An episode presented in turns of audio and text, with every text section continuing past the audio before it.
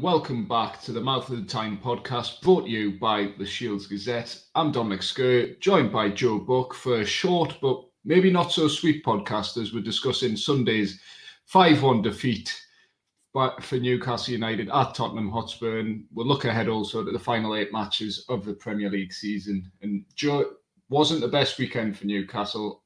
Now, I've had some time to sort of reflect on it. Um, how are you feeling after after that? Uh, it was rubbish. That's my analysis yeah. of it. It was, it was. You know, the first half was it was okay. To be fair, the first half I thought Spurs were on top. You know, they dominated the ball, but you know the Fabian Schär free kick was a was a nice surprise. Mm. Um, and I thought the end of the half all right. You know, with the, there was a little bit of a scuffle with Joelinton and um, and Bentancur and all that, and then second half they just collapsed. And I don't know why. I don't know why it's happened because we've not seen this Eddie Howe team collapse like that.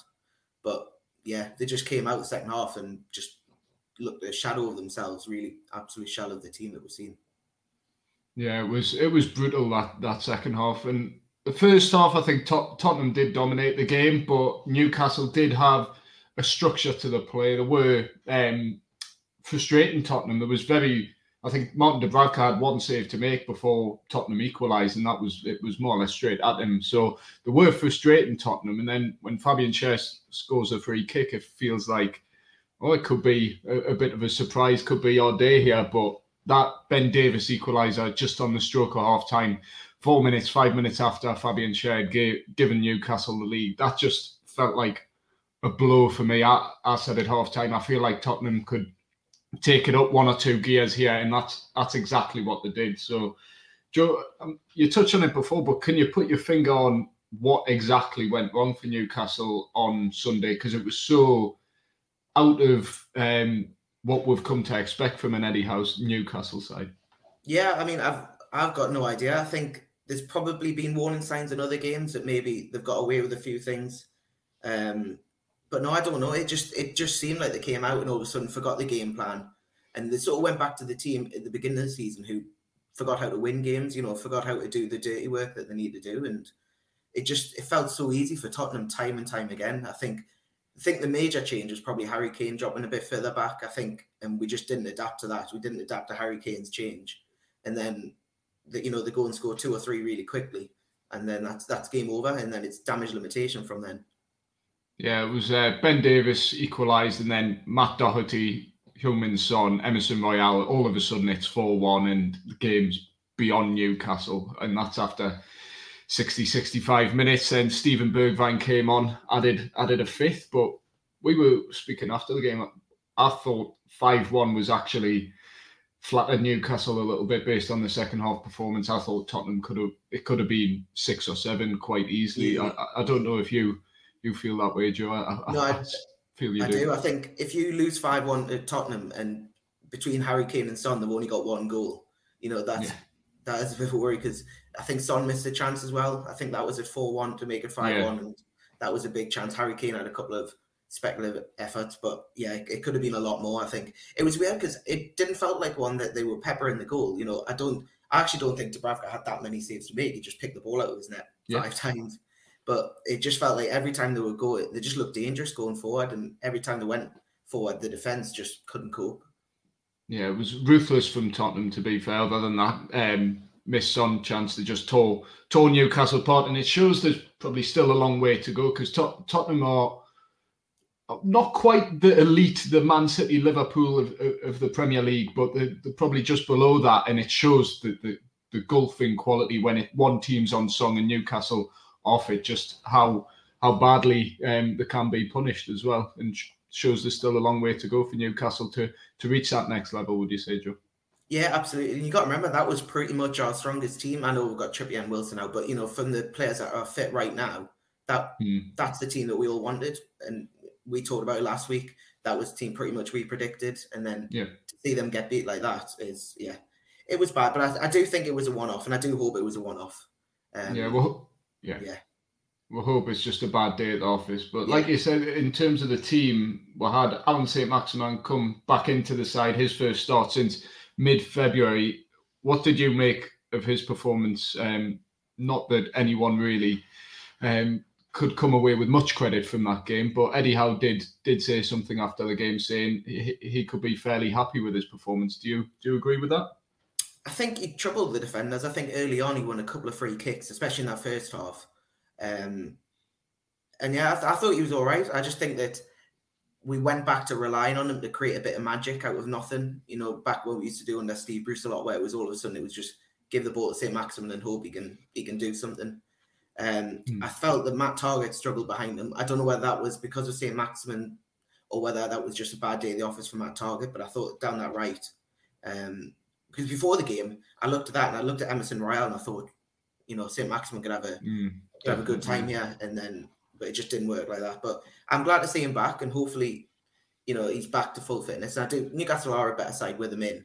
It was, yeah, it was just it's not when Newcastle are off colour the whole team. St. Maximin looks particularly bad because that's just type of player he is. You know, with having he gets people whinge that we have to carry him and he's a luxury player, but that's just that's just the way it is. But I thought I thought St. Maximin was all right. I thought a few of them were okay, but when a couple of them are off and a couple of them are only okay, it's it's recipe for disaster. Like. Yeah, definitely, especially away at a, a, club like Spurs with the attacking players they have. But you, you make an interesting point. Um, just between Son and Harry Kane, just one of them scoring, three defenders scoring, which is which is unusual. But on Saint Maximin, I thought of a bad, bad Newcastle performance. He, he did all right. He, he kept going. He, he did um, challenge uh, the defenders, ask a few questions, but it wasn't wasn't a brilliant performance from him by any means. But I, I think he was probably one of Newcastle's better players on the day. Though I've seen some comments um, from fans on Twitter that, that would disagree with that. But another player who has divided opinion, I'd say, since since his arrival. Um, we'll go through a few players um, based on Sunday's performance. But Chris Wood, one goal in 11 games for Newcastle now. He had one shot on Sunday, otherwise, didn't really get a sniff. Um, like I say, he's divided opinion. Some people are pro Chris Wood, some people are anti Chris Wood. What camp would you say you're in, Joe?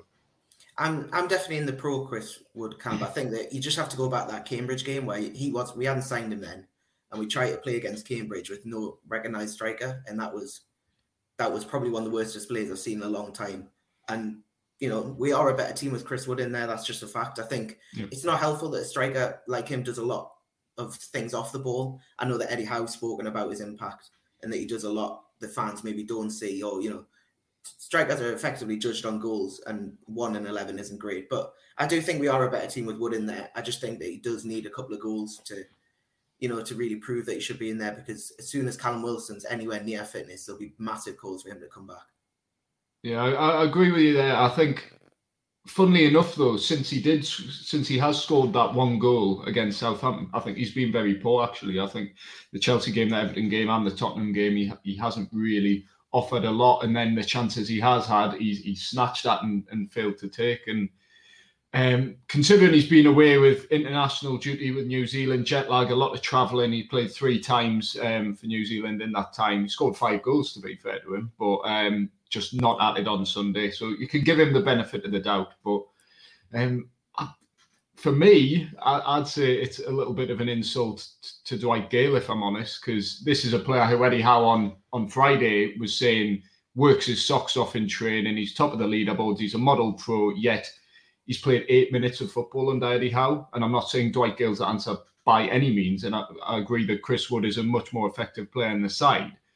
But on Sunday, Chris Wood is looking way off it. And Howe brings on Jamal Lascelles when the side are 4 1 down. Okay, damage limitation, I guess. But if I was Dwight Gayle in that situation, I'd be I'd be livid because he's just not getting a sniff at the moment, and Chris Wood just seems like whatever situation in he, um, Newcastle are in, he's going to start at the moment. Um, Joe, do you do you think Dwight Gayle has been unlucky? I'm not saying he should be starting games by any means, but do you think he's been unlucky to get limited to so few minutes when he hasn't? He's barely played since Chris Wood's arrived, and Chris Wood, like you say, one in eleven, um, one goal in eleven games for him. Yeah, I think especially with, as you say, Eddie Howe was very complimentary about him behind the scenes. Mm. Um, but there's there must be something not there because it's not just Eddie Howe. Like you know, Steve Bruce didn't really trust him yeah. at, at, times, and even I keep going back that Cambridge game, but even then, I don't I don't think he played or he, very, he played very little at the end. Yeah. Um, so there's clearly something. I just I feel like with Chris Wood, they're they're not playing to his strengths. I feel like if you've got someone like that, you should be getting a lot of balls into the box. And for me, they don't they don't do that. Um, now maybe that then suits Dwight Gayle if they're not if they're not willing to put all these balls in the box. Maybe you know Dwight Gayle who play on the shoulder maybe a bit better, but I don't know. It's a shame for Gayle because we've got to remember what he, you know he single handedly got us up from the championship pretty much. Yeah. You know he's been a good servant, um, but it's just a, it is a sad way for his career to end. And I assume he's he's probably off in the summer. There'll be plenty of championship clubs sniffing around him. Um, yeah, definitely. Yeah, it's a shame to not see him, especially you're right with Jamal Lascelles coming on at four one down. I don't know why it would seem a weird sub. I know they would try to shift Shelvey into centre back for a little bit. That didn't really work. Um, but yeah, it's just a sad end. Yeah, that that Shelvey to centre back thing was absolutely bizarre. We are like if Steve Bruce does that, he's getting absolutely hammered. But anyhow, we'll we'll give him the benefit of the doubt for all the good work he has done. But um, yeah, that was that was an interesting one. And um, another centre back who who did get a bit of bit of criticism um, on social media, Dan Burn. Um, obviously, mistake led to goals at Chelsea and Everton, and then he had a really really tough second half at Spurs. Um, Joe, do you think this criticism of Dan Burn is is fair given the impact he's made in general since his arrival? I think criticism of any player when they have displays like that or off displays is you know, and if it's fair criticism, criticism it is due because yeah, a lot of them weren't they weren't they weren't very good the whole defense um mm. the other day. I think after the Chelsea and Everton game, I think we talked and said we're giving the you know the benefit of the doubt because he has probably saved a lot more points than he maybe you know it was cost with a couple of mistakes, but he did look really off it the other day, and I don't again I don't know why it was it was just such a surprise to see him because he's been so solid. Him and Schär at the back, you you'd imagine that that would be him, Schär, Dubravka, them three with Targett there as well. They're the solid ones. They're the ones you can rely on, and they all just had a really bad game. But I think Burn, I don't know whether he just needs to not calm down because I'm not, he's not doing anything rash. I don't know whether he just needs to you know go back to basics, do what he does best with you know defending, playing the ball back, and just try and get some form back because you're right. It has been a couple of a couple of substandard displays from him. Yeah, I think it's it's one of them. He, he's 29 years old, 13 million from Brighton. Like, with all due respect to Dan Burn, he is not going to be this world class centre back that he may have looked over the space of five games for Newcastle. He's not. If he had that consistency, he would be in England international. He would be playing a level above the clubs, a level above um, the likes of Brighton and Newcastle. But hopefully now um, back at back at home three home games in a row, he, he can um, get back to his best and um, help Newcastle pick up a few wins. But just looking at the table, it's uh, or the form guide itself, three defeats in a row for, for Newcastle now, still nine points clear of the relegation zone. Um, what are your feelings, John, on, on the past past few weeks? Is perspective needed, or, or, or are you disappointed or perhaps concerned uh, going forward? I'm a little bit disappointed. I think just the manner of the defeats with the being, you know, hammered at Tottenham and then the two late ones at Chelsea and Everton. But if you looked at it on paper and you said that them three games, Chelsea, Everton, Tottenham, how many, you know, three away, how many points would you expect from them? Maybe maybe mm. three Everton. You know, mm. so they've not they've not, you know, being beaten by teams that they shouldn't have been beaten by really. So I think a bit of perspective is needed on that. I think these next three games are crucial, these home ones, to have three on the bounce at home and have teams that they're not the top six, so they should be picking up favourable results. I know Crystal Palace had a fantastic result against Arsenal mm. yesterday, so that'll be a tough game in a couple of weeks. But they need to highlight these three games and really, really try and get their pre- probably the Premier League safety secured by the end of these three games. I would guess that's what I would, I would hope anyway. Yeah, it's, it's huge because um, you fail to win any of these next three, and then you look at the end to the season. You've got Norwich away.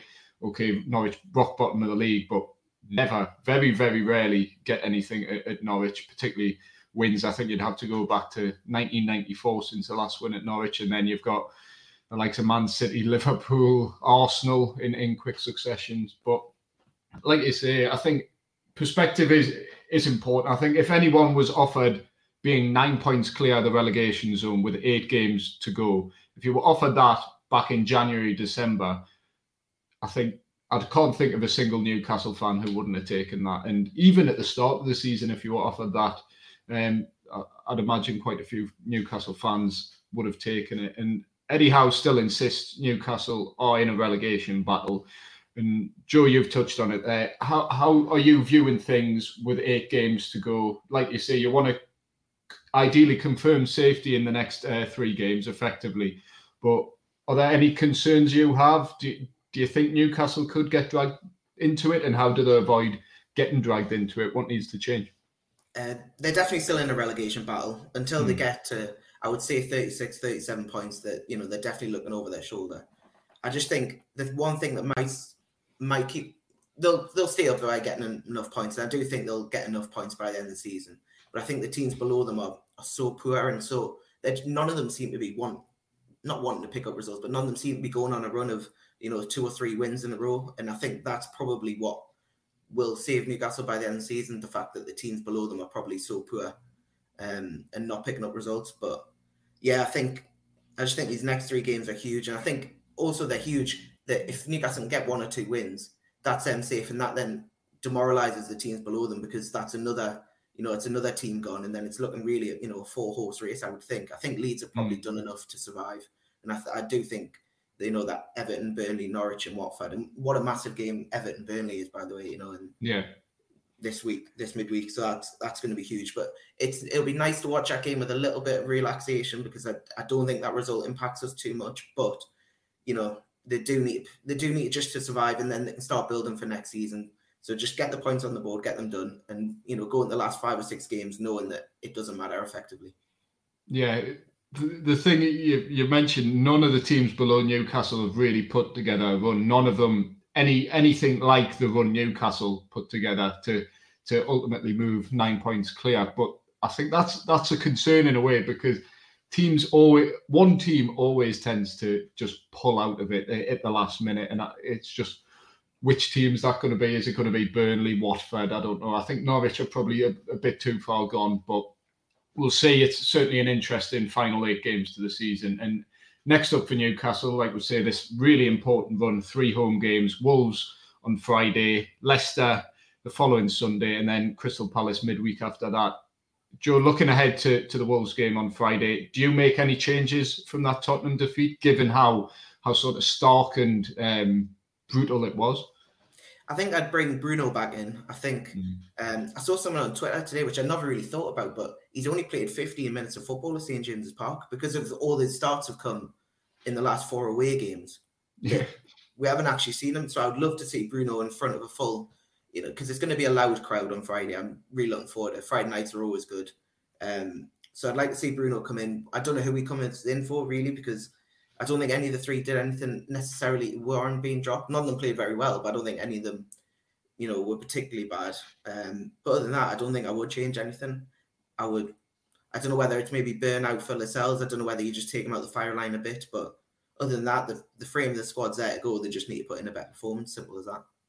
Yeah, it, it shows how far Newcastle have come. Where we're literally talking about after a five-one defeat, making maybe one change, yeah. which is which is mad. And and I agree. It's just who who Bruno comes out for. Um, it would be nice to see him get a decent decent run out at St James's Park, a decent start because it's been been a fortress under Eddie Howe. I don't think there's any other way to say it. It's just a one defeat um, in the Premier League under Eddie Howe um, at St James's, and that was the Man City game where I mean, more often than not, ends in defeat when uh, the sides meet. Um, had a few decent wins in recent seasons, but generally speaking, that's a tough game. So, um, hopefully, the next time on the Mouth of the Tyne podcast, we're talking about Newcastle getting back to winning ways. Um, hopefully, three points against Wolves on on Friday, and we can be looking forward to a, a fairly positive end to the season. But you can stay up up to date with all the Newcastle United coverage and news um, over at the Shields Gazette or by following uh, Joe Buck or myself, Dom Scurr on Twitter. You can also subscribe to the Shields Gazette for unlimited ad light access to all of our Newcastle United coverage. Just head over to shieldsgazette.com forward slash subscriptions for more information on that. But for now, Joe, thanks for joining me as always. And thank you everyone for listening. And we'll hope you can all join us next time on the Mouth of the Tyne podcast. Cheers.